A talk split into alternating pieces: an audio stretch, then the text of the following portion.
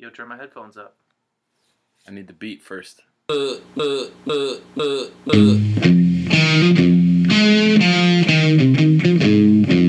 don't do like a formal introduction, anything like that. As far as uh, you know, our podcast is concerned, we add in like a little bit of a music introduction. We do uh, an intro. Hey, this is Mike Ellis. You know, uh, if you don't know who he is in the dog training world, you're you know just not paying attention type shit. Hey guys, it's Josh Moran. It's Dave Putman.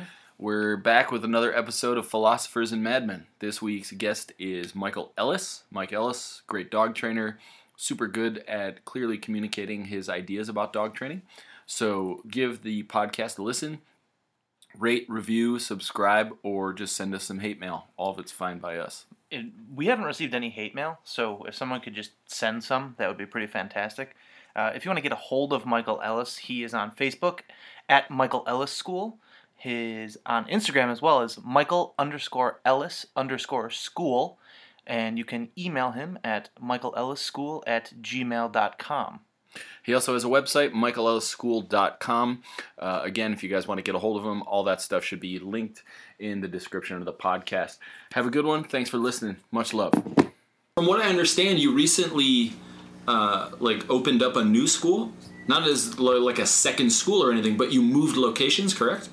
Absolutely, yeah. So we had been looking for several years for a property. Before, when I opened the school, uh, we just uh, opened in a, a warehouse in an industrial park, right? And so I leased a, a big concrete tilt-up warehouse, and uh, we had sort of outgrown it. And then we moved about an hour and a half away from there uh, to Sebastopol in West Sonoma County. And so we've been hunting since we moved over here personally for a place that had indoor and outdoor space that uh, kind, of, kind of met our needs. And so it was, a, it was the longest process, but two years ago we finally found uh, the right thing, and we bought an old school that's been a school for like 140 years, and uh, and it had everything we could possibly want. It's like three acres. It has a big old huge building with indoor space.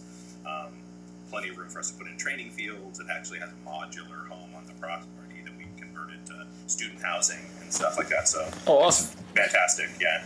It uh, significantly increased our workload buying an old building, but it's been really cool. It's been super cool. That's badass, man. And you said you moved like an hour and a half away. So, I mean, like California driving time, that's like what, three, four hours? So luckily, so when we were in the East Bay, it could be, it could be on any given day, it could be.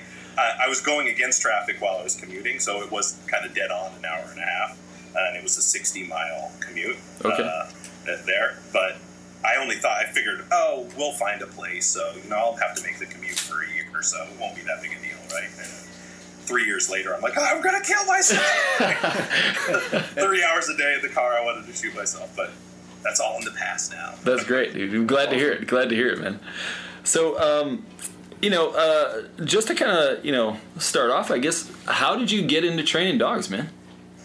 So I think sort of a classic story, uh, bugging the parents as a young boy to get a dog. Wanted a Doberman desperately. Um, uh, mom said no Dobermans. That was at the height of the Doberman scare stuff, and she's like, uh-uh, those things will eat people, right? Yeah. And so she said, but you can get a German Shepherd. So I got a German Shepherd puppy from a pet store Cool. uh, when I was 12, and the parents said, "You have to take care of it, and you have to train it." And so I got took a free training course at the German Shepherd Dog Club of San Diego, and it sort of just instantly opened up a whole kind of world to me. So I was 13 probably when I took the class, and then I got involved in junior handling and all that kind of stuff. I met uh, an older couple that owned a kennel and bred German Shepherds, and I got kind of just involved in initially conformation showing and then AKC obedience and and then uh, when I was in high school, I worked a summer. Um, my junior year, I worked a summer in Pennsylvania for a country vet that was a friend of one of the dog show people. Um, and when I was at the do- some dog show in Ohio, there was a police in Schutzhund or IPO demo that happened, and I was immediately like, I got to do that. And so I went out. None of my dogs were at all suitable, so I started doing helper work for a local club, and it just sort of snowballed. You know, it was a hobby all through, from basically junior high all through high school, and then into college, with kind of really no intention of turning into a professional career at all. It was just me doing my thing, and uh, it sort of accidentally turned into a career. I have to Yeah. say. So, but yeah, classically that. And That's so awesome. German Shepherds all the way uh, until just out of high school. All right. Discovering other breeds, pit bulls, and bulldogs, and finally settling on Malinois, of course. Sure, sure. yeah. Uh, like all smart people do. uh, Just kidding, people. Just kidding. Anyway, I know the real smart people get Patterdales, is what I understand. I've heard. I, I, I came really close. I did. Uh, I used to be super into pit bulls, and so I did a big loop through the South and visited all the old timey pit bull guys in the South one summer, and uh, a bunch of those guys kept. Pat- hey, there they are. a bunch of those guys kept Patterdales too. Yeah. And uh, I was totally enamored. There was a guy that had a bunch of pit bulls, and he had a little Patterdale named Chucky, and a black Patterdale, and Chucky was scarred from the tip of his nose to the tip of his tail. Oh, I'm sure. dog Had no fear. He wanted to kill anything with fur. He wanted to kill. Like he was, he would take on a grizzly bear if it happened to be there. And he, every time the, the dog, he'd let the dog out of his trailer, he, he'd go, "Chucky's back." Chucky would tear around trying to attack stuff. It was an awesome little dog, though. I, I was enamored. I looked at Patterdales for a while after I came back from that trip. But Yeah, it- I, I got tired of worrying about whether or not they were going to try to kill everything with fur. And so, Yeah. since I'm, I'm Yeah. not a, a, a hunter, I'm like, eh, I don't think I need that. Yeah, I got one from uh, a guy in Tennessee. That's that's where my Patter- Patterdale's from. Uh, a guy named David Mason. He's been breeding Patterdales for a long time, uh, particularly for for hunting. You know, like Yeah. going underground type nonsense. Um, and I recently took her to like a, a barn hunt like class.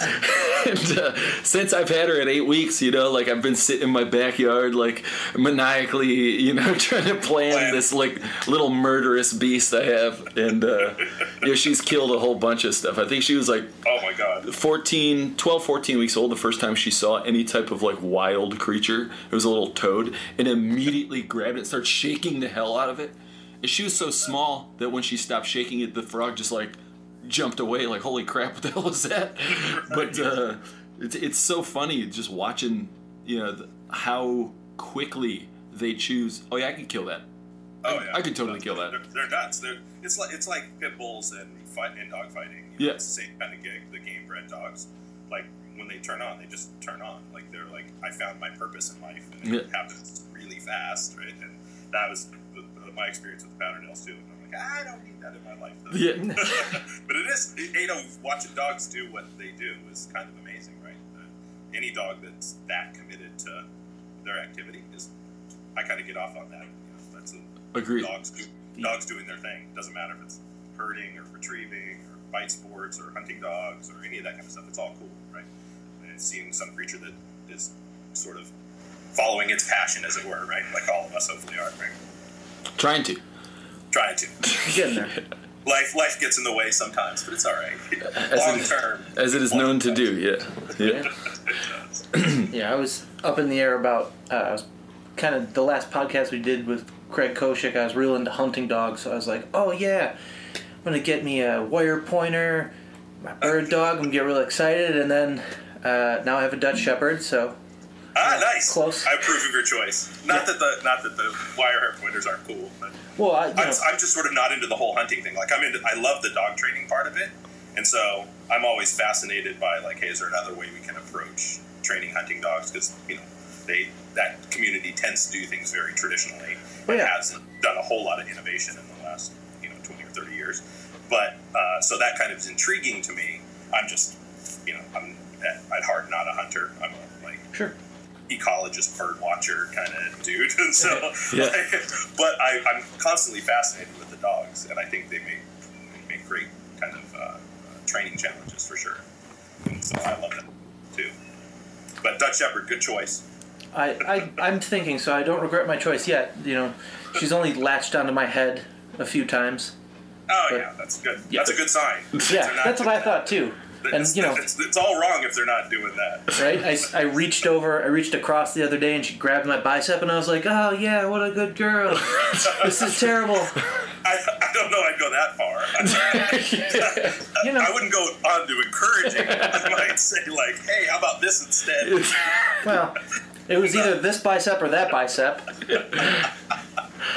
I'll take the right one.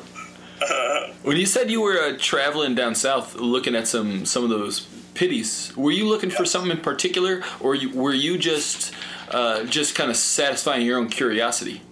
So uh, I uh, got into pit bulls uh, kind of relatively early in my protection sport career. And I, none of the German Shepherds I had were working out. The last couple of German Shepherds I got either had health problems or um, or weren't suitable for the work, and I started looking for other breeds. And uh, I got a pit bull who I really liked. Um, and was starting to look for another pit bull for protection sport work. Ultimately, was where I was going, and so I think, like a lot of people, uh, who didn't know any better, I sort of assumed, well, the game bred dogs should be good for that, right? Because they're bred to be tough and they like to use their mouths, so they should be good. And so, really, I started kind of researching game bred dogs and the bloodlines and kind of the history of the breed.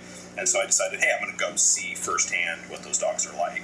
And so there's a whole, so it's big in the South, and there's a lot of guys that have been doing it for many, many years. So I decided to loop through and play with puppies and see if I could find uh, a puppy that would be suitable for protection sports. And what I found was that it's exactly the opposite. The game bred dogs are like um, uh, behavior specific. They're just bred for dog fighting, and that's it. And so, although you know they'll hang off a flirt pole and stuff like that, lots of them were super soft. They really afraid of loud noises, like all that kind of stuff. They were they, they didn't care about any of the kind of stuff that we care about training wise. And I'm like, Yeah. oh, of course, you know, they had really one dimensional selection. And so, although I love the breed, still to this day, pit bulls are some of the best like pet dogs out there. They're awesome to lay on your couch with and that stuff. But it, as a training dog, especially the the game bred lines, they just they're they're not selected for that. They tend not to handle the pressure well from the handler. They get kind of mopey. You know, they can be a little sensitive to the environments and stuff like that. Uh, Yeah, I was I was gonna say emotionally sensitive is probably what I would probably. Very. That's a, a great way of putting Yeah. it. I think. Yeah, yeah, very emotionally sensitive with not the best recovery. They're Yeah. a little bit. "Ah, man, you're mad at me. I don't want to do anything anymore, Yeah. right? Which is kind of shocking because they're so physically tough, like physically insensitive, Sure. but emotionally Yeah. very sensitive. Yeah. So, so, so that was the purpose of the trip, and it, it was turned into more like a uh, an anthropological trip, right? Because you get people talking about, and dogfighting is a, a nasty ass sport, but people have so many misconceptions about dogfighting and fighting dogs in general, what their temperaments are like. It became sort of a, a mission where I really wanted to see for myself what those dogs were like, and if a lot of the, the kind of public hype was real, which it isn't, of course. You know, they're dogs, and most of them are super sweet. Uh, like they actually, most of the guys down there that that would fight dogs actually had other dogs to guard their pit bulls, so people didn't steal them. It was a big deal that people would come into their dog yards and steal their dogs. They'd have 50 pit, pit bulls out in the forest on on chains, and anybody could walk in there and just take any one of them off the chain and take it away. Yeah. they were like hopping around happy, like, sure, you want to come with me? Like, no problem. So they get a Rottweiler or something and have it at the edge so nobody would steal their dogs. Yeah. Anyway, but yeah, it, it was it was an interesting trip. I met some characters for sure. No doubt. Not dog trainers at all, but dog keepers, Yes. dog men. Houndsmen or something. Yeah. Houndsmen. Yes, Yeah. yeah, yeah, totally. it's super it's really interesting because you know being in the pet dog world we, we do i mean i know i can speak for myself and probably josh on this but we do get a lot of pitty bull type dogs. And that is you know everyone they're very upset because their dogs are so uh, aggressive. I'm throwing quotes up there if they're there. Yeah, yeah, yeah, yeah. yeah. And uh, you get these dogs and what you you know being able to communicate with them you find out like wow these are some incredibly emotionally soft dogs.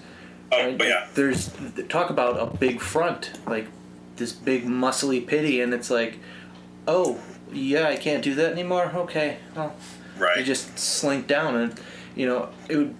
I had no idea that game dogs would be the same way. Oh yeah, and maybe even more so because they, uh, the, traditionally, now things change in recent years, I think, but traditionally they would not tolerate any human aggression whatsoever.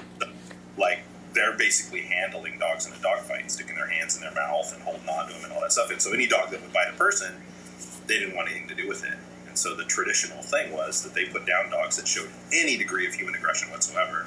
And so a lot of them are really super mushy. You know, it's like uh, the, the, you see this with unsocialized hunting hounds and a lot of stuff like that.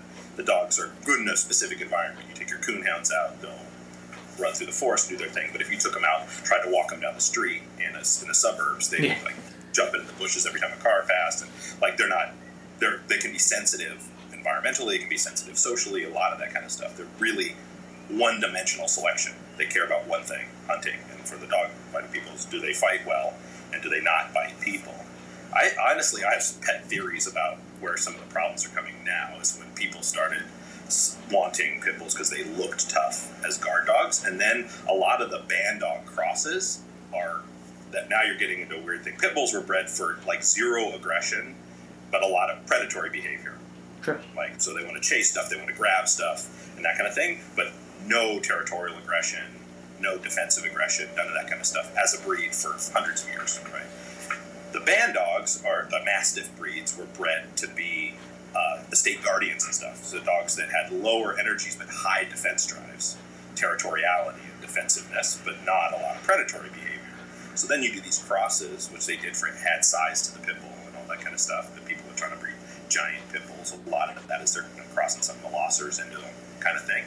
And now you're mixing, and now some of those dogs you get the predatory kind of insensitive behavior you've had from the pit bulls with some defensive aggression and stuff like that too, or territoriality. And now you got a bad combination for somebody that's not going to train their dog, right? And so, and a lot of people that are obviously attracted to that dog don't train it. They throw it in the backyard, and, or they chain it out, and they want it to bark when people come up. And now they've created a, a, a kind of more problem. And I would think that that sort of selection that's happened in recent years has been bad for the breed for sure. When you never heard of that stuff before. I mean, hell, they were kind of known as the nanny dog forever, right? Little rascals and that whole thing. Pete was the pit bull hanging out with Sure. the kids. Mm-hmm. Like they were known like that for forever. So it's, it's a little bit of a drag, right? And they, you know, a lot of this is the case with lots of dogs. They tend to appeal sometimes to the, the, the wrong people in a sense, and people that are not, you know, committed to the dogs for their own sake, but some idea of what the dog is. And so, you know, it's a little, it's a little frustrating to watch it happen to the breed. All of this Absolutely. stuff, anyway. I also think uh, it, a big part of it is is just numbers. I mean, I think in the United States, uh, I believe the the last number I saw was something like a million pit bulls are euthanized every year. And Oh, you know, I, I don't want to beat like the pit bull into the ground uh, for the whole podcast, but you know, it, it's interesting to hear your perspective because I think. You know, I think there is a problem with pit bulls, and I don't think it's because they're like some you know murderous, rampaging monster. But I also think that if if we're going to do something to solve the the issue of pit bulls, personally, I think a, a big part of it is going to come with solving a, an issue of poverty because you know you don't see a whole lot of people out in the suburbs like pumping out a ton of pitties. You see a lot of people inner city trying to put food on the table. I can breed my dog with this guy's dog down the street and sell the puppies for hundred dollars a piece, and now we got all these f- fucking dogs. So Yep. no, it's totally true. you know, And I think, and a lot of the dog numbers I've, I've read statistically, and I don't know uh, where the, the source is or any of that sort of thing, that there are pit bulls are by far the most popular breed in the U.S. There are more pit bulls bred every year than any other breed. Yeah. They just don't show up on those lists because they're not registered, right? So when they take the most popular breed list and they publish it in the New York Times every year, it's, you know, it's always Cocker Spaniels and Golden Retrievers and German Shepherds or whatever. But they're taking it off AKC registration numbers, not off Yeah. actual dogs out there on the street, and it's almost impossible to count them. And when you get out there, and there are a lot of pit bulls. I mean, you grab any major city's newspaper and look, and they're they're everywhere. So Oh, yeah. just just statistically speaking, more of them to be biting people because there are so many more of them. Yes. And then people again attracted to the breed because they're supposed to be tough, which becomes kind of a self fulfilling prophecy at some point too. You know. yeah, for sure. from coming from Josh and I used to work in the inner city of Buffalo. Uh, I mean, I can't count on how many occasions we'd be walking our pitties down the street, and you know, King always got higher offers because his head was huge. Right. But, uh, you know, we're getting offers. I get, you know, is that a trip? Is that what? Yesterday, actually, I got. Is that a triple red nose? I was like, what? right. Like- yeah, he's got three nostrils. I'm like, actually, he is. He's like, well, like five grand. I was like, uh, yeah, yeah, yeah. sure, sure. sure, Sure. whatever you want. Yeah, it, like it, it's the same. Like with Malinois, you deal with the same thing now. Like we were lucky for a long time with the Malinois breed and that nobody paid any attention to them except working dog people. There was nobody knew what they were. There was zero attention. You never saw them in shelters.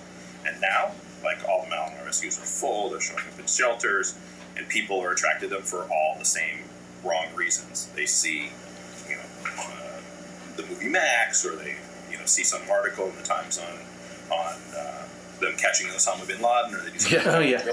dogs or something like that.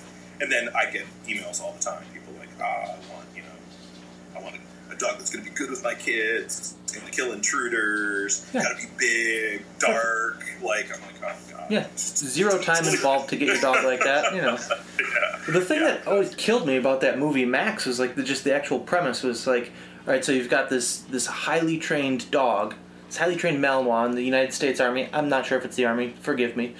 And then they're just like, yo, oh, it was your brother. Your your brother was the handler, so we're just gonna give it to you because you're sad. Like, holy shit, you're gonna get that kid's friends killed.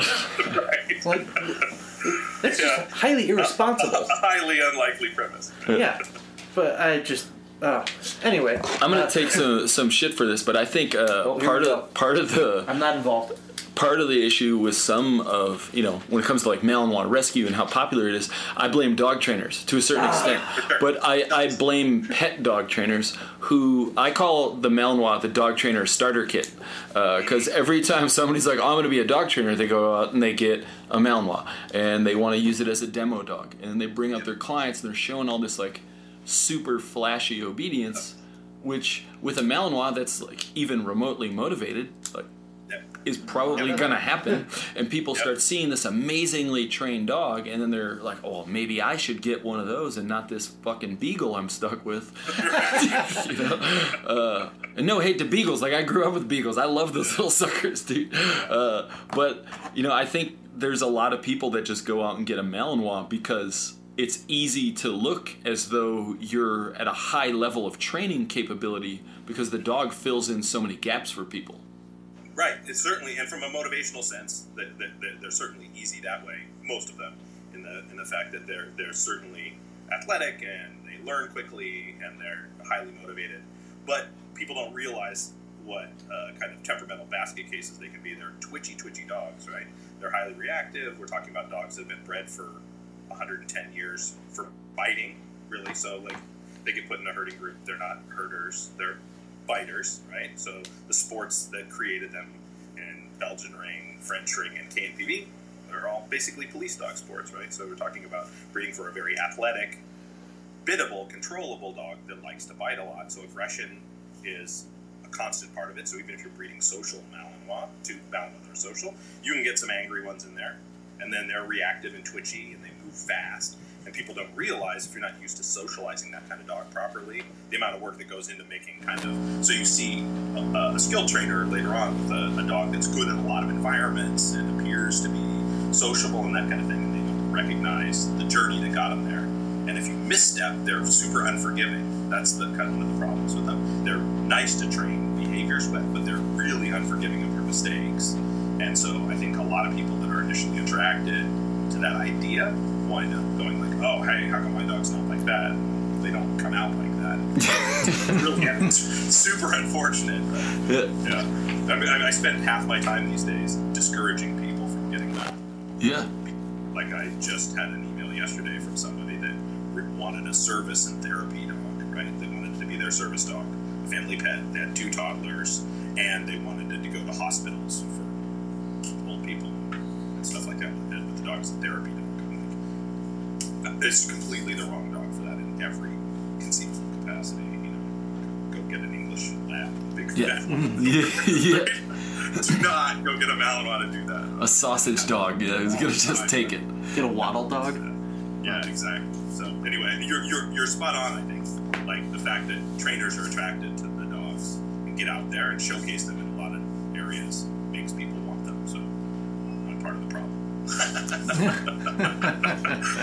Well, you know, to, to be well, just to be clear, I, I uh, the thing I, I was more kind of pointing the finger at is not so much the people like yourself who like bust their ass and make their lifestyle around not just training but exercising, making sure they have well-rounded dogs as best as they can, but people who like something in the pet dog industry that uh, again I'm not super deep into the sport dog world, so I don't Right. hear about it as much.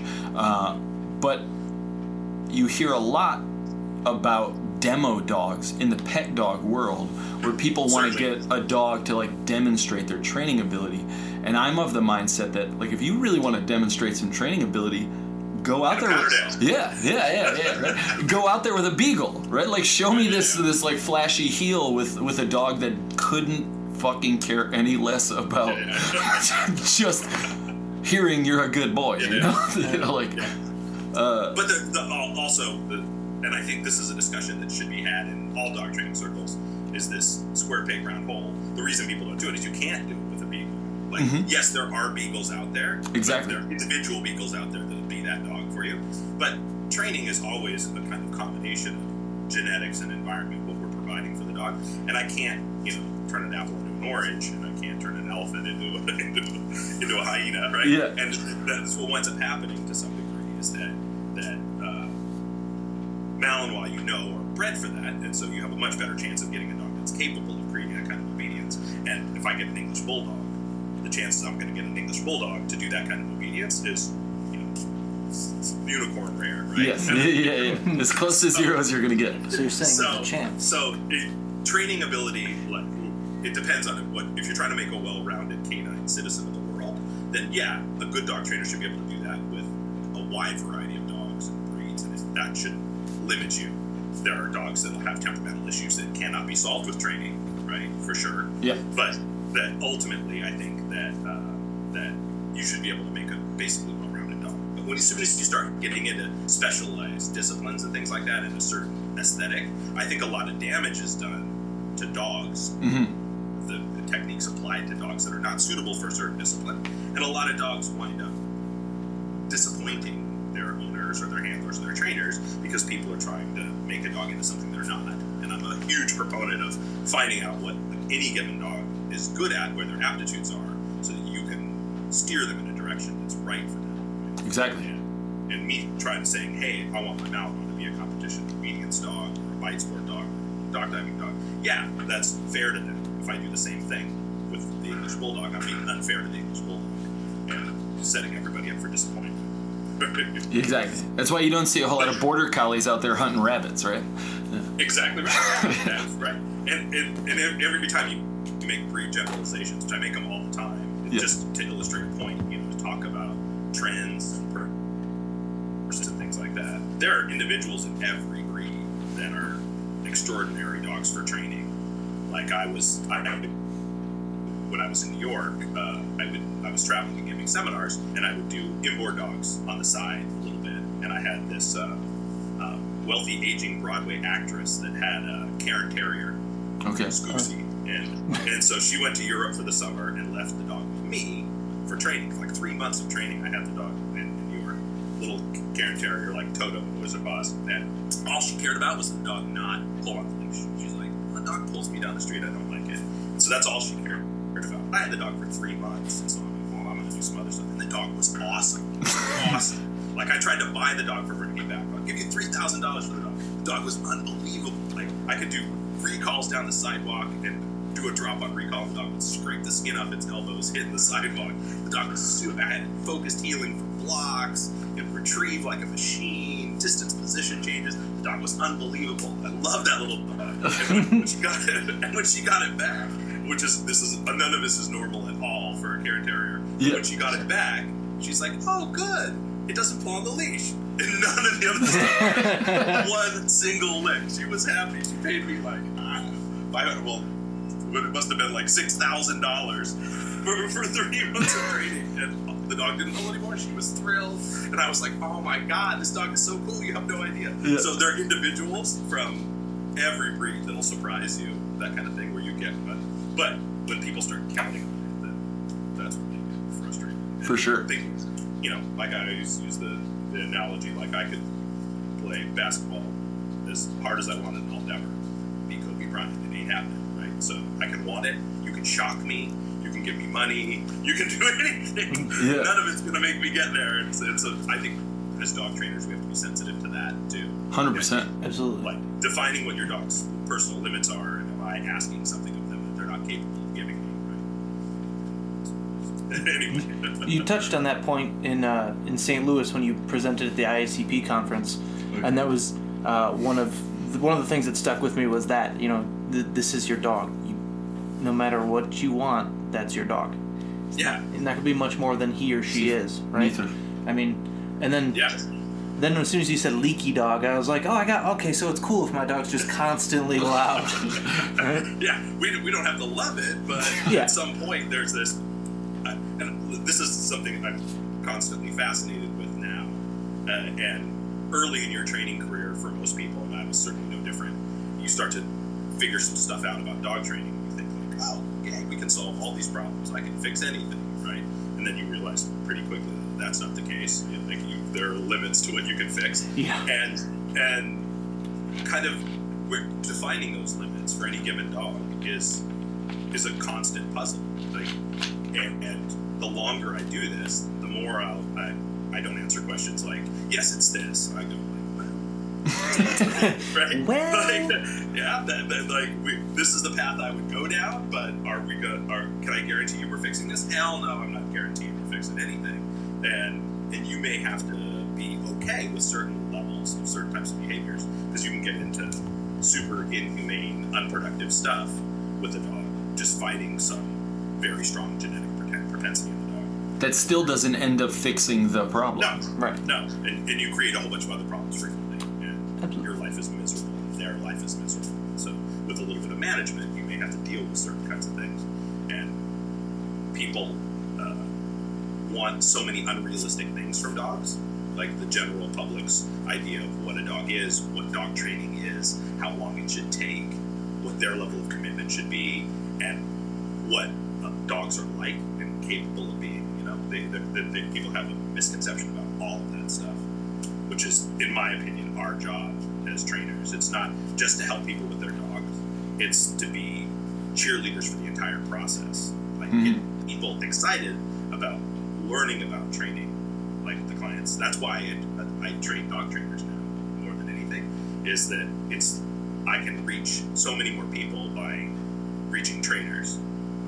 If you go out, if somebody works with us and then goes out, they all their clients get touched by that information and it fans out, and we have a much better chance of kind of changing uh, paradigms in how the general public views dog training. Uh, if you can get at it that way, and that's why I'm interested in training trainers at this point is the idea that hey, we can affect change, and the only way we affect change is changing people's cultural ideas about what dogs and dog training are. Right? Going in and fixing somebody's problem is good for your business, like a plumber that goes in and fixes a leak. It's good for your business. You'll always have more work, but the problems that we have culturally with dogs don't change until the general public. I think dog training or some dog behavior stuff should be part of every um, starting elementary school Yeah. That's a good point. I never thought of that. because more than half the households in the world in the country have dogs. Everybody has to encounter dogs. They're encounter in public. They're going to encounter at their friends' houses, even if they don't have one. And for something that's that ubiquitous, you know, everybody goes to get a driver's license and learn about traffic safety and everything else. But we have these animals living with us everywhere all the time, and people don't know shit about them. Right? They don't know a damn thing about them, and they don't want to know. Like getting people excited enough, even people that get dogs. I mean, you, you guys are on the front lines, right? With people that get dogs and then go, well, I don't really want to know all that stuff. I don't care about all that stuff. Just you know, make my dog stop barking at the door. Fix it. on the leash, right? Yeah. Like, no, that's not how it works. Like, you, would you raise a kid the same way? Like, oh, I don't care about knowing about child psychology or all that kind of stuff. I just just want him to grow up to be a Rhodes Scholar. Like, can you do that for me? Like, Yeah. no. Like, get it. And so, getting people excited and and recognizing that dog training is a journey. Like, it's a process and it's fun. Like, so we become like, come on, get excited. This is cool. You want to know this? I know you want to know this. Come on, right? You like a dog? Come on. Anyway. So basically, we're starting the movement "Fuck Earth Science, Yay Dog Training." Yeah. Though oh, I like your science too. Well, I mean, okay. There's, I'm just trying to find something. You know, Yeah. trying to think back to my school days. What's what subject are you like? Economics could go out the window. Oh, yeah. Statistics. I mean, shit. It was only half a school year in high school anyway. They didn't couldn't even devote a whole some you know whole year to it. right. Ah. Yeah. So So, uh, I don't know about you personally, but when I'm, I find myself going through phases of dog training where I'm like really, really into specific uh, behaviors or specific things, and you know, having gotten this puppy, well, I was always into a, I always wanted a retrieving dog, so of course I got a pit bull from the shelter, because his natural retrieve drive is obviously, whew, real high, um, and th- through some uh, thinking and some advice from Josh, he, he was like, "Well, you try and free shape it with a manners minder," and uh, now with this puppy, I'm just I'm manners minder crazy. I'm free shaping everything, and retrieving is currently free shaping or retrieve is like one of my heavy into targets here. yeah. What are you What are you currently delving into with your dogs?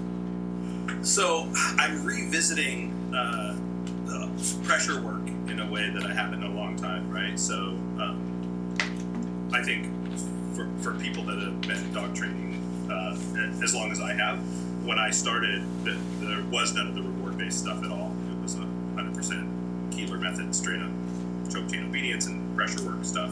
And so that was my kind of segue into the world of dog training. And so I got super enamored with the kind of reward based revolution when that happened. I was in, in dog training at the time when, you know, that st- the marine mammal trainers and stuff started to kind of come over and, and influence dog training. And I was super excited about that. So I went through what you're going through now, the free shaping phase stuff, and I, which I think is awesome. And I still use it a, a lot in different places. And I think a lot of that stuff is really, really cool. Um, and I found the, the early parts of my seminar career were going around convincing traditional trainers to use less pressure, to use more rewards, and to think about trying to make an active learner and getting a dog to you know, be willing to experiment, to be willing to try and fail, maintaining this kind of attitude about learning. Um, and now I find that it's swung so much the other way that um, people now are very good at that, but they don't learn leash handling skills. They think any kind of pressure is inherently evil, that you're going to cause relationship damage and long term emotional damage if you're using any kind of pressure training. So these days, I'm actually trying to revisit some of the pressure work that I've done and combine some of the reward based and pressure work in, in a more productive way, in a more thoughtful, more incremental way, um, so that people can actually see a dog work through it without the big dramatic ugliness pressure work. And so I'm kind of find refined a balanced place for me where I'm incorporating pressure um, and letting people know that that's okay without it being kind of their first um, go-to um, line of defense, as it were, right, for solution to kind of problem. And, and so uh, I'm back around to that, like layering some. So you're talking about retrieving. So all my all of our dogs have um, uh, shaped aspects for the retrieves we're training them.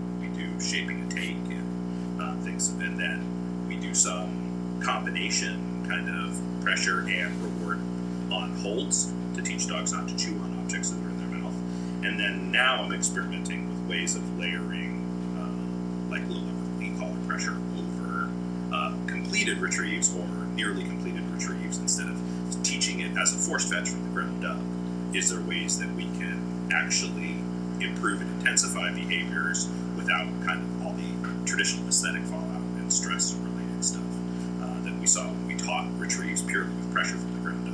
And so experimenting again in, with some of the pressure techniques that I had abandoned uh, to see if they can fit into a, a, system that's primarily reward based on the front end, and how do we bring that in with without causing kind of long-term damage and that kind of thing. So that's a, a constantly interesting puzzle.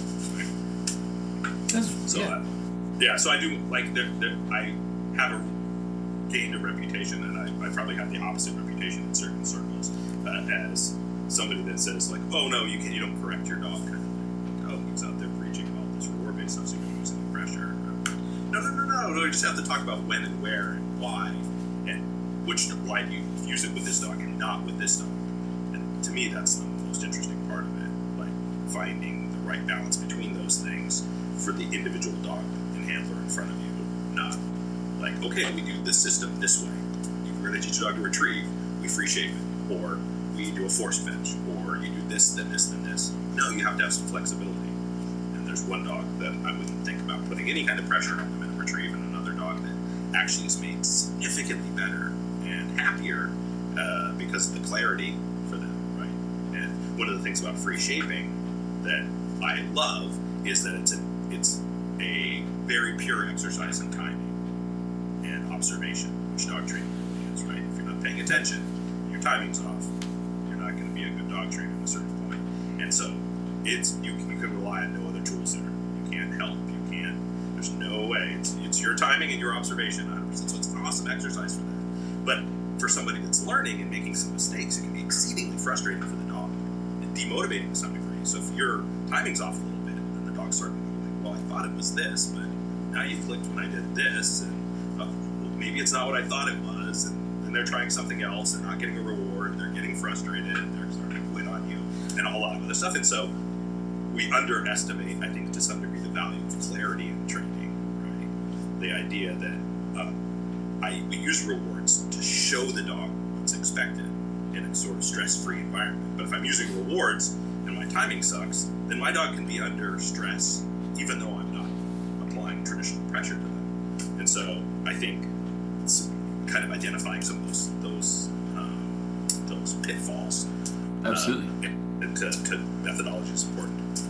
Well, I think also free shaping, uh, at least in a lot of contexts when I'm I have been using it, I, I think a, a big part of it is the frustration from the dog. You know, when when- when you're looking for the dog to kind of take that next step or try that new thing, it's oftentimes because something that was previously rewarded is no longer effective at achieving Right. the response that they want. So like, I'll, I'll pick it up. I'll bite the shit out of it, right? So like, the, the dog gives that next thing. I mean, so And there inherently, are dogs.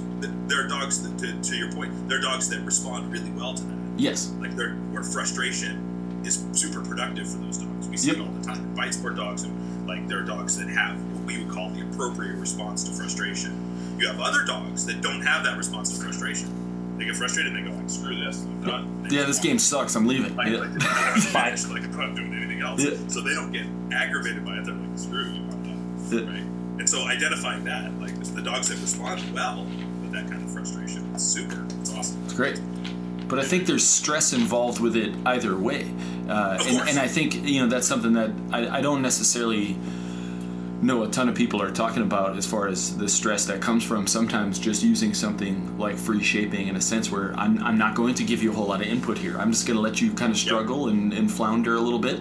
Um, you know, ideally, if we're doing our job well, I'm not letting you fail repetitiously, but Yes. uh, you know, I'm, I'm going to let you kind of work through some of these problems. And ultimately, uh, I, th- I think you're dead on. I mean, there's some dogs who, who shine with that, and there's other dogs who like take their ball and go home type of shit. You know, they just they don't want to play anymore. Can't figure it out. Sorry. Yeah. And and with our our traditional working dogs, and a lot of the people that are huge proponents of pure free shaping, people that don't want to use any other techniques, right? Uh, then you see them with a certain kind of dog frequently. Yeah, The same thing when we're talking about why we're getting Malinois or we're going to get You see a whole bunch of border collies. You see Yes. A whole bunch of these types of dogs that are uh, really motivated, self-motivating in a sense, like that they get a lot of satisfaction from activities themselves. They're uh, it's not so much the reward as the activity of interaction and things, and, Mhm. and herders are like that, and that with a positive response and uh, response to stress, right? To, to frustration, as it were. Uh, and so those dogs do really well in those kinds of systems quickly, and they become very active thing. And you have other dogs that you have to make sure they're successful much faster. So I would say for us, 90% of the time we're not purely free shaping, we're doing what I call assisted shaping. yeah, It's we're we're helping the dog make choices in the direction we want without totally helping them. So if I'm shaping a take for a retrieve, I don't just sit sit there and wait for my dog to wander over towards the thing. I think it up and move it so the dog wants to look at it and Yeah. does that and Yeah. explore it and you click and races. But we're helping them make choices in the direction that we want. And once we get them to start offering, then we'll sit and wait for them to offer on their own. Right? But that way we take the dogs that are a little less motivated with maybe a less appropriate response to frustration, and we uh, keep them in the game, and they get success, and success breeds effort after that. So then when they fail a few times, they don't just give up; they're willing to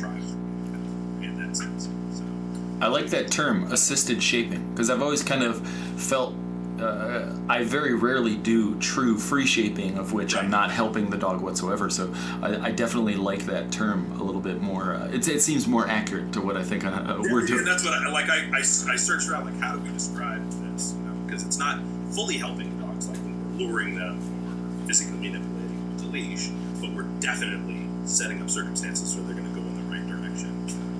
Yeah. assist, and and that works with a much broader range of dogs, right? And then the only other thing about free shaping, which like uh, people that take it too far and do too much of it, you you get big uh, impulse control problems with dogs, right? Yeah. So because if, if people are just free shaping, then the dogs hit the spot where if they don't get a reinforcement in a certain period of time, then they're going to try something else. They Exactly. learn very early on. If you don't get a reward, you're not right. So do something else. And those dogs then, when you get them to try persistent certain behaviors for extended periods of time, they start uh, throwing stuff out at you.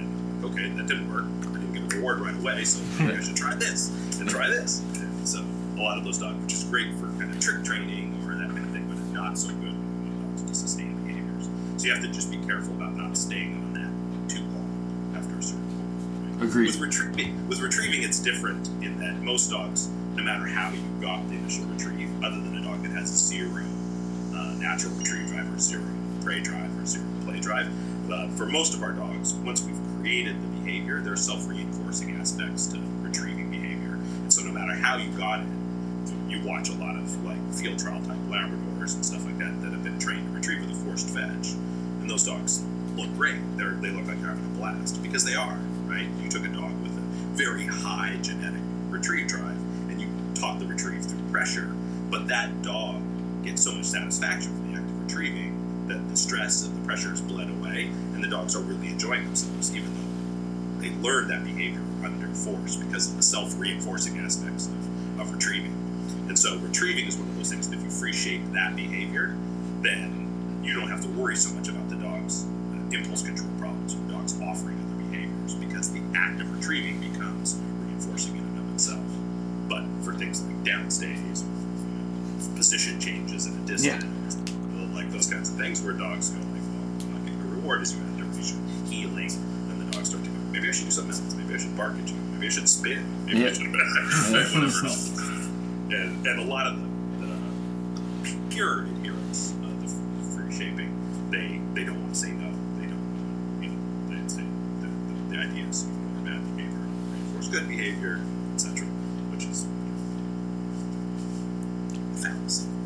Yeah. You'll actually have a, a, a, a well trained dog in a variety of environments.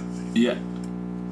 Speaking of well trained dog in a variety of environments, this is something that uh, I've noticed over the years.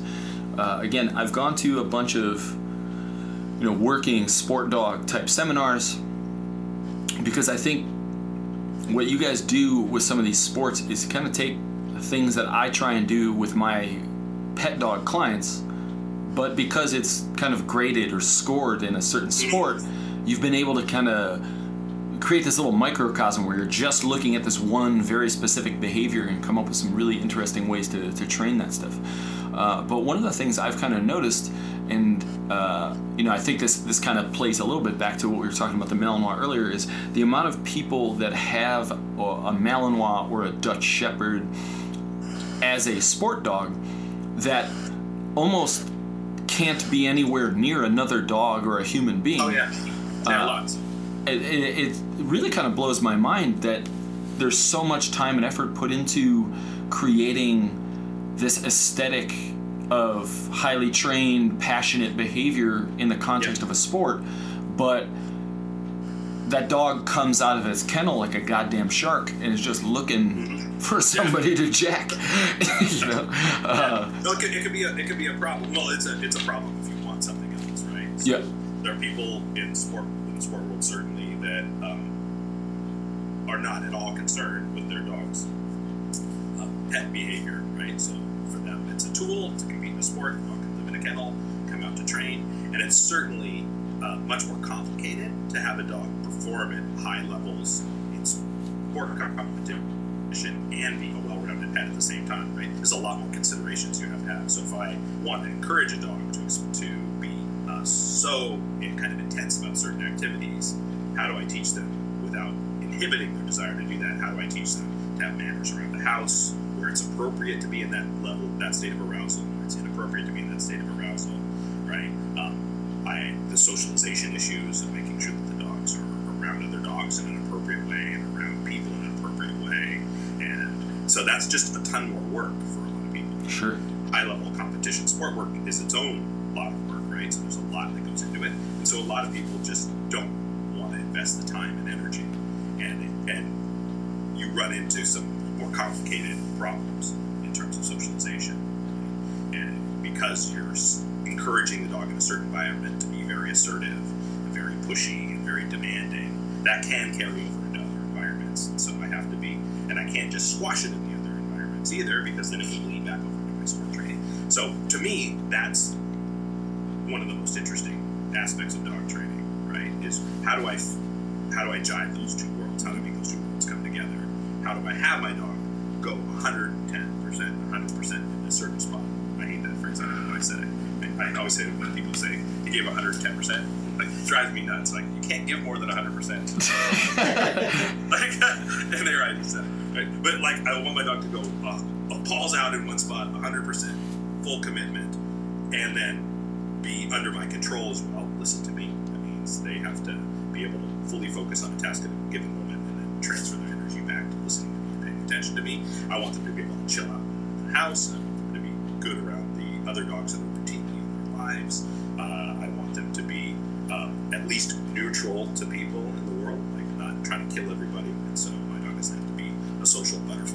I, I should be able to walk it through the farmer's market. It shouldn't be trying to lunch everybody and that kind of thing. Um, and to me, that's a really interesting puzzle because the way you get there is different with every single dog. And as a trainer, that's what keeps the whole process interesting. Like if you had a recipe for making that kind of dog, you'd be rich. I'd be bored to death too. Just do this, this, and this in this order, and you'll get this. But Yeah. of course, it's not like that every time. It's different. The last dog needed more socialization. This one needs less socialization. This one needs me to be a little firmer here. This one needs me to be more permissive at this stage of the development. And so you're constantly having to pay attention to the dog and watch where you're in balance and out of balance. And that is, to me, totally fascinating and fun. But it isn't for everybody. And there are lots of people that just really want their sport dog to be good. And that's a harder thing to achieve. And you get other people where their energies will be more geared towards making mess around with that other stuff. But that's not their primary. Their primary is their dog's their companion and their pet. And the sport stuff, although they would love for the dog to be able to do it, is secondary and they'll take some compromises in that direction. And so I think I think it's just hard work is why a lot of people are going to do it. And with certain dogs, um, you can't do it. Meaning there's a dog of a temperament type or motivation level that requires that one-dimensional thing in order to get the most of them motivationally, right? I that's one of the reasons that I like Malinois in general I can ask them to do a lot of things and they still have gas left in the tank to perform the behaviors that I would like them to perform. But you get other types of dogs that unless you kennel them or isolate them some, if you give them too much to do, then they do everything kind of half-assedly.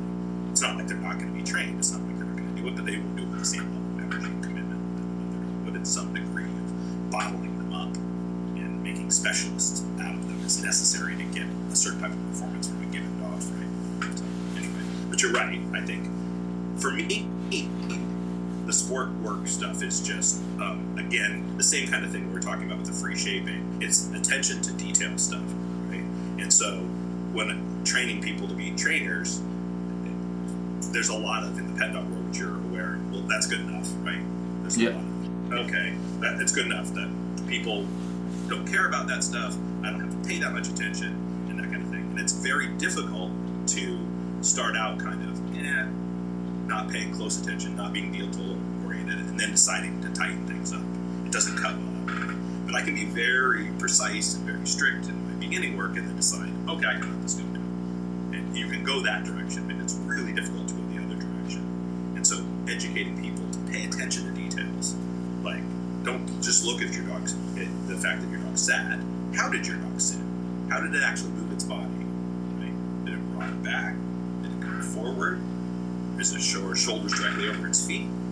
Its legs tucked up under him? Is it rocked over on one hip? How did it move its body? And not that it matters for your given dog which way they do it, but it matters for you as a trainer if you pay attention to that kind of thing. If you can actually see that kind of thing. And when you say to somebody, "How does your dog sit?" You mean, how does your dog sit? My dog puts his butt on the ground. That's how he sits. Like, how do they move their body? And that attention to detail, I think, is good for every trainer. Mhm. Whether or not you choose to train every dog with that level of detail, or to teach them very precise behaviors, or put hours and hours and hours into some very refined behavior, you don't have to. But it cultivates a way of looking at things, a way of kind of paying attention to details, timing, observation, breaking things down into small pieces when you're teaching, which is super useful. People like you know, make the distinction all the time between in dog training what I call lumpers and splitters, right? and so the lumpers are the people that try to get more complex behavior chains, just drag the dog through it until the dog figures out what it basically is, right? And lumper, the dog could be doing one part of the behavior right and one part wrong at the same time. So if I reinforce the right part, I reinforce the wrong part. If I punish the wrong part, I punish the right part. And then the um, are splitters. They break things down into small pieces, the pieces, and then assemble them again to a finished kind of whole, which tends to take more time, and so that's less prevalent in pet dog training circles. But it shouldn't be. People should have that attitude. And then, yeah, if I can shortcut it and lump a couple things together with a given dog, great, you can. But if you haven't cultivated that way of looking at problems, it's very difficult for you. Right? And so the sport work for me not only is a challenge as a trainer and interesting, but it makes you a better, attentive trainer. And uh, that's why I would like everybody, pet dog trainers, everybody, to at least dip your toe in that water.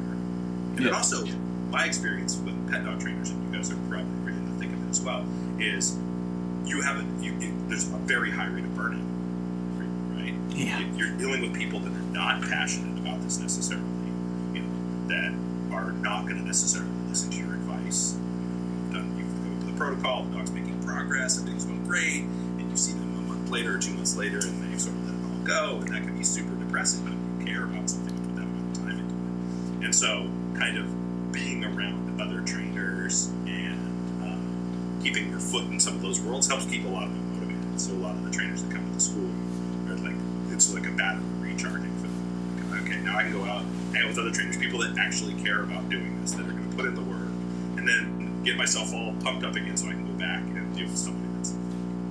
I- I agree wholeheartedly. That's going to disappoint me. yeah. I was just I was just thinking about that because uh, yesterday during one of my lessons, I was prefacing the the following portion about me being really picky with them. I find sometimes people are a little turned off with how picky I am regarding, let's say, their leash work or something like that, right? And I'm like, no, like, I, trust me on this. You know, if you're half as picky with your dog as I am with you, you're gonna have a wonderful dog by the end of this. But yep, it's just that's a. it's a And thing. it's the same thing. You can you overshoot and come in under, and you're still functional. exactly. Somebody right off the bat is looking for compromises from day one. I'm not. You, know, you head into unproductive territory really, really quickly. Oh wait, not. I'm interested in commitment, right? And that's right. I find myself being extremely picky to the point where I I catch myself being so picky. And I'm like, man, I'm surprised these people are still here. I'm literally nitpicking their fingers. Like, no, don't do that. Oh wait, like let's do it differently. Right? It's a litmus test, ultimately. Yeah. You, you can handle this. Yeah. If you can handle me for the first ten minutes of our lesson, we're gonna be great. if not, you're free to go. Nice. You came to uh, you came to IACP a couple times and spoke, and one of the things, um, you know, I forgot to ask you last time I saw you there, but uh, to be perfectly honest, uh, you ruffled a few feathers at your first visit, and uh, in a way, yeah, yeah, in a way that I thought was was actually uh, quite refreshing. And again, um, like I, I am a pet dog trainer, but a lot of the things that I do as a trainer, I have kind of stolen from people like yourself, where I find it incredibly valuable for the average person to learn how to teach a, a precision behavior. Yes. And, and, and I don't really give a shit what it is, but if if they can take the time, I think it does wonders for deepening the relationship with their dog and just understanding what it's going to take to kind of change some of those other behaviors. Uh, but and, and, I, and I'm probably going to butcher butcher this a little bit, but I, I believe if I remember correctly, one of the things that some folks got upset about, and I went out to coffee uh, right after you spoke, and and they were like fired up about it. Was uh, was uh, you said something to the effect that um, pet dog trainers shouldn't be telling people that they're gonna like teach their dog a, a like really high quality trained recall in like three to four weeks Yeah.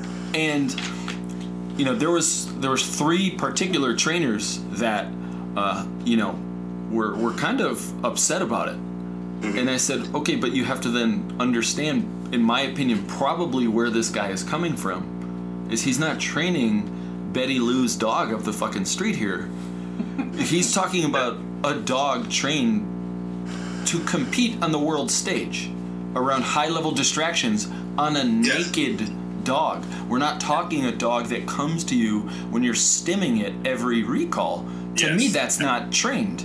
That's that's not a trained behavior. Yeah, And- and I think you're not you're not far off. I think the important thing is the definition of what we're talking about uh, a, a fully trained recall. And Yeah. my definition is obviously different than than somebody else's. What's a functional recall? And man, you can quickly get functional recalls on a lot of dogs, like your dog. In, in this environment with this level of distraction and this temperament type, you have you have a reliable recall. But my definition of a recall is what and you said. It's not necessarily even competition stuff, but my dog comes when I call them every single time, whether they're wearing any equipment or not. And that means if they're chasing a rabbit and they have their mouth open and they're about to bite it, then I call them, they turn away and come back.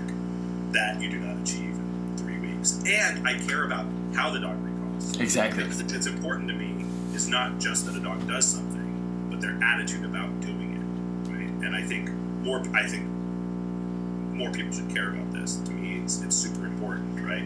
And so my dog does that recall and doesn't do it reluctantly or looking like you beat it. It does it with passion and energy same way man other being passionate and. So when I call that dog, I want it very responsive, but I want it coming back with speed and energy. I want it ears up, tail up when it gets to me, like, hey, I'm here. What do we got, right? And so if you want that aesthetic part of it, the fact that my dog is um, responsive in a wide variety of environments and wide variety of arousal levels, and looks like they're enjoying what they're doing, because hopefully they are enjoying what they're doing, then that takes a long time. And my experience is that good dog training covers that. And meaning your dog will do it in a wide variety of environments with energy.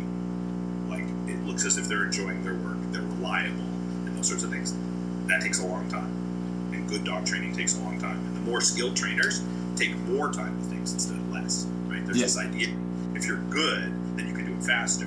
You know, guess what? Go see the good people and guess what they do with their own dogs? They take more time Yes. They pay more attention to the foundation pieces. They stay at those beginning stages longer, so that when the pressure comes in, the dogs already have a well-established behavior. They have a passion for the activity. They handle the pressure better. They resolve it more quickly. I have to use it less frequently, and I don't get stuck relying on the tools where my dog won't respond if he doesn't have an e-collar. Won't respond if he doesn't have a long line.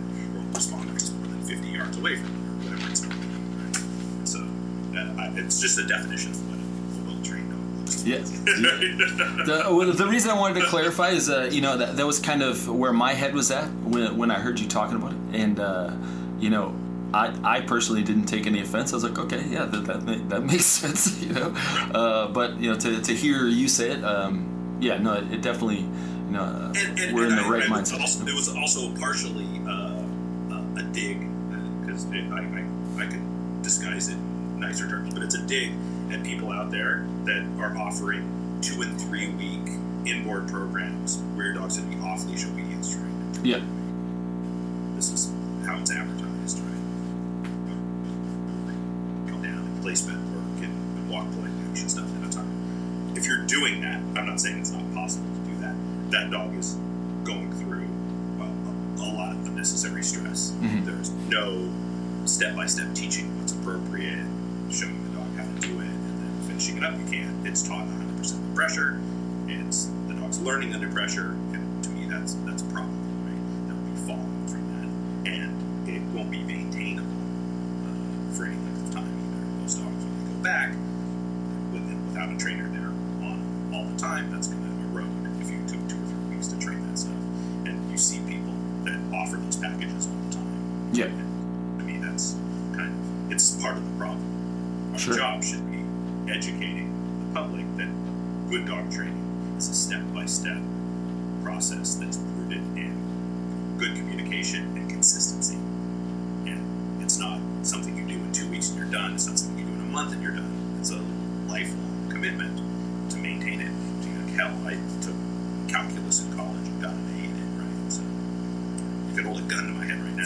"Hey, solve the problem." Be like, "Shoot me now." Sure. I remember shit is part right? So you have they have to maintain it, and so like I, I, I, to me, we're fighting against that mentality, and there's a part of it's based in economics for professional trainers. You know, to be competitive with the other trainers out there. The guy down the street says he can do it in three weeks, and you know, and so I have to offer something similar uh, instead of going out there and trying to ch- change people's minds about training and everything that's on TV. It, feeds into it. One of the most popular things, they're problem solving things. We have a dog with a problem, and the pro comes in and fixes it in two sessions. Like, Dog that's not the way. And it's and they, they look for drama. You know, they want stuff that looks really good on camera. That's going to be really interesting to watch. Dramatic change, dramatic responses, like danger. The dog's trying to bite them, and you have whatever it's going to be. They're looking for drama. And good dog training is not dramatic. Nothing dramatic happens if you do a good job. It happens slowly and incrementally, and just small increases down the road. And one day you wake up and you've got a nicely trained dog. Yeah. That's what it's doing. But there was, if you did it right, there's very likely it's more TV. And so all those things feed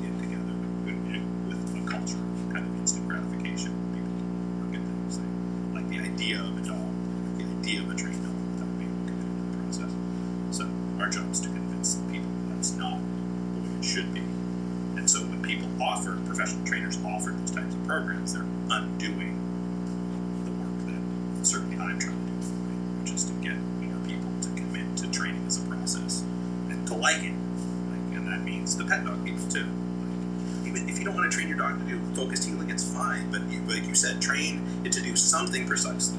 Find something that it really, really likes to do, and do it with it. Like your relationship will improve, the dog will have a fuller life, all that kind of stuff. So getting people motivated to do that. Anyway. For sure. Interesting. I, I do a lot of like training tricks, and you know, Yeah. most of us don't really give a damn like how precise necessarily the trick is, but Maybe yeah, right. uh, but I think there's a lot to be gained from the average person. Uh, who, Oh yeah. There's a lot of dog trainers I know that work in the pet industry that just kind of like, mm yeah, yeah, that's, that's really nice and cool, but the dog needs to like do this other thing that's really a serious problem, and I don't Right. disagree with that. But it's very, very rare that you'll see a dog who can differentiate between spin and twist, roll Right. over in one direction and the other direction, sit Yeah, down, no, that takes- stand, That takes, a little work. It takes some some relationship. It takes. and is still a dickhead on the leash. Like that, that usually doesn't happen. Oh, you're not you're not solving that. Well, that's the whole thing. Like people look at it holistically uh, these days, uh, I, and I'm thinking of adding a class at the school just because I get so much. People say, "Well, you don't have anything that's behavior modification. Like you don't have a behavior." And because people want a behavior mod class where like, Yeah. okay, you see this, you this is how you fix that behavior, and I'm like, every class is a behavior modification. every single one of them. Like it's always all of that stuff. Every relationship is a global relationship between you and your dog. It's not one thing. Yeah. Like teaching tricks is a piece of a puzzle. It develops Exactly. relationship, develops communication skills. It develops uh, a, a, a, passion for learning in a dog and things like that. So that's not going to solve your leash reactivity problem, but it's one piece of the puzzle. A way that you can communicate with the dog, and the dog can turn to you for information, can turn to you for reinforcement, and those things. And then there's management, and then there's leash skills, and pressure work, and there's a whole series of tools that we put in place and all together address the behavior. It's so rare that a behavior modification program comes in and says, "Oh, let's attack the behavior right at the point of attack." This is- Yes. Your dog jumped lunges at the leash. Correct that. Like that's all you have to worry about. Don't worry about anything else. Just correct that. That is a, a, an inappropriate way of dealing with those things. It's a holistic thing. Exactly. So those pieces all have to come together. So just because you did that doesn't mean that's solved. But if that, in combination with several other things, will help you solve that problem. I always like to say that uh, you know th- there's so many people that, that contact you as a dog trainer like oh well, well my dog's only issue only thing he does is you know he he jumps on people at the door it's like well, I Yeah. doubt that's the only thing however I'm almost positive. Yeah. You have extremely low expectations for your dog. Yeah, but uh, you know, there's so many people who just want to fix that problem. You're talking about behavior modification. The way I try and explain it to people is, what you're asking me is, what is the one single thing I can do to get like movie stars six pack abs? That's not a real thing. like, there isn't one single thing. That's good. Right? Like, like you have to do a whole bunch of stuff a whole bunch of things. Yeah, so uh, it, it- it's definitely. Which we're obviously not doing. Nah, nah, you and me both, brother. Yeah, nah, not at all. I drink too many beers I'm for finding that. the one, uh, the 12 ounce curls are not helping. Yes, Not helping. absolutely, man. Uh, so one of the things we like to ask all of our guests, uh, being this is philosophers and madmen, right? Uh, Which one am I? which one are you? I, I think I think you you have to be both, right? So they have to go hand in hand, right? Yes. Things. I would I, a little bit of madman's good for everybody. Like yeah, as an outsider's way of looking at the world, it's Yeah. important. And, and then uh, if you're not asking yourself all the big important questions about why you're here, why we're doing what we're doing, and all those sorts of things, then you're, not going far either. So I, I think a little bit of both. I'm gonna get totally yelled at if I don't ask this question because I was Alright. prompted by so many times by a, a coworker. Um, when you're, she's looking to get a Malinois puppy soon. Uh-huh. She says, "Ask him how he would pick out a puppy." And I said, "Well, just ask him yourself." and she said, "I can't do that." Uh, so You can totally ask me, but I can all answer it. for sure. And now I'm gonna get yelled at for calling her out on this too, which is totally okay. So, by all means. So, um, so pick the parents very well. So I don't pay very much attention at all to the um, to puppy tests per se. So when you're taking a puppy home, when you're supposed to be taking a puppy home at eight weeks old, um, then a lot of things traditionally we would do to select a puppy, uh, they don't mean squat. You're not going to be able to see the things that are important. And I've seen many, many eight-week-old puppies that looked horrible that turned into rock stars, and I've seen some great that didn't turn out to be so great. And so I don't think a lot on picking the individual puppy, but I do a lot of research ahead of time. So you want to know the parents uh, are, and as much about the parents' siblings as possible, right? So um, if you have some understanding of what bloodlines are producing the kinds of dogs that you like, that can be a good to help steer you in the right direction to begin with. But are the parents doing the things you want to do with your dog? Are the people that are training them living and working with their dogs in a way that appeals to you? Like, does their dog just live in a kennel and come out to work, or eh, are they doing stuff that, or training and methodologies that you might that might suit what you want to do with your dog? Um, and and then go in and you're cute. I'll take you.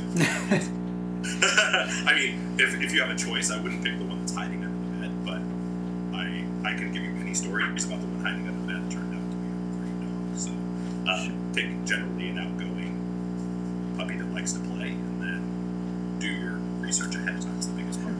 so You're picking the litter, not the individual dog. Okay. Cool. So, any little brown thing with a black mask will do. Uh, within the litter, if you did the other part right, then Yeah. yes. so, so, if, So- you, if you think that one's cuter than the other one, sure. And, and a huge part of success with puppies, if if you've picked puppies that have the right genetics to begin with, is you committing to the puppy. Sure.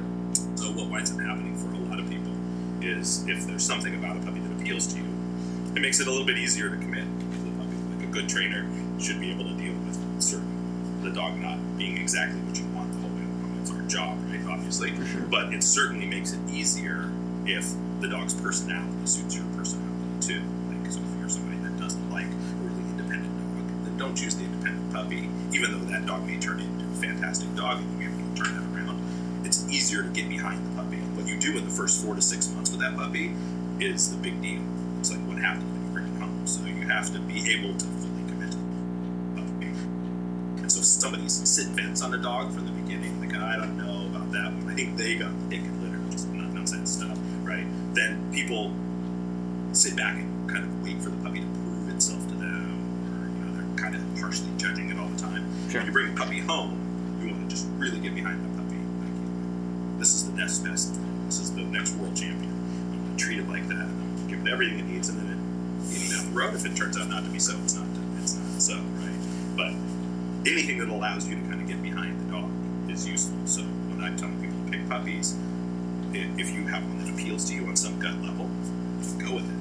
Like all the, I spent a period of time when I was traveling in Europe and visiting breeders in France and Belgium and stuff like that. And I was collecting mountain pedigrees and talking to these guys about old dogs and what their real pedigrees were, and stuff. And I, for a period, asked all of them, like, "How do you pick your puppies?" And these guys would go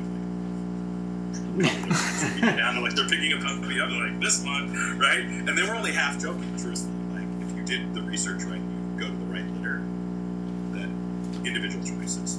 Roll the dice at that point. They all have an equal chance of turning out. And then personality traits you'll see when they're little, but the stuff that matters for a working dog you won't see. Excellent. Much appreciated. No problem. Hopefully this doesn't stop bugging you. And whoever she is, you can she can ask me in the future. Um, she's gonna get so mad now. So before we let you go, get back to uh, you know running running your school. Um, any chance that your name for your school was uh, influenced by Zoolander? no, although, although I do love that. no. Uh, Because my girlfriend used to tell me all the time that I should open a school, the Josh Moran School for Dog Trainers Who Can't Train Good, and want to learn to do other stuff good too. I totally forgot about that one. I love that. That's so awesome.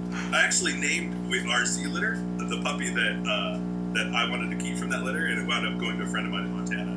His name while I had him was Zoolander. Awesome, The awesome. classic movie. It's- No, uh, actually, it's it's uh, when I was opening and trying to decide. Uh, Ed, Frawley actually said, "Just use your name. Like you spent all this time traveling and giving seminars. People know your name is. Like, don't come up with you know some name that you're going to have to create name recognition over." So uh, it was really that simple. Yeah, exactly, exactly. and I pay zero tra- traditionally throughout my career. I've paid very little attention to business aspects of training. I'm one of those people that believe that um, if you put your head down and you do good work and you show up when you're supposed to show up and you pay attention to improving your skills, you'll always have work. And there, in my opinion, too many people concerned with the marketing and business aspects of it right out of the gate. You know, if somebody's been training dogs for a year and a half and they got the van wrap and the Facebook page and they're Instagramming the shit out of it and all this stuff. It's like little less energy there and a little more on your training will go a long way. Agreed. But, uh, but uh, the further you get into this, I had had some people give me good advice in, uh, in terms of business stuff.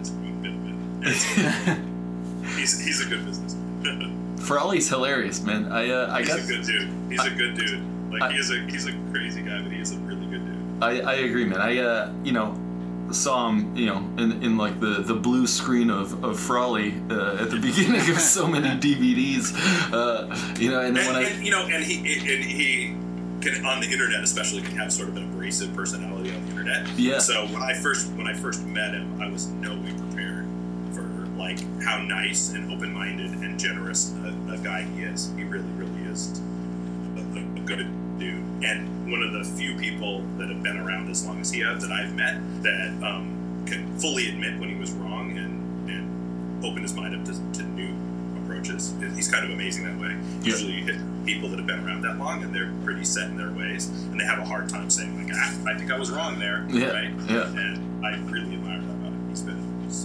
incredibly generous to me, and he's a totally different guy in person his I- I couldn't agree more, man. I could uh, when I first went out to, to record a you know a course for the online University Leerburg does. Like, to be honest, that, that was like a huge opportunity for me. It's like Oh, yeah. really fucking nerve wracking. You're going out there like you walk into that training room that I've seen in so many different videos, and like Yep. it was just Jeff, Forrest, Ed, and Cindy. Like, okay, now tell us about dog training. I was like, oh fuck. yeah, right. Uh, but after that, you know, Ed just stood up at one point and he goes, "Okay, well, when you guys are done, like an hour, yeah, like an hour, come over to the house. We'll have some scotch." And just walked out. I was like, "I think we're gonna get along just fine, man." Yeah, he's a good, good guy. Yeah, good dude. Good dude for sure.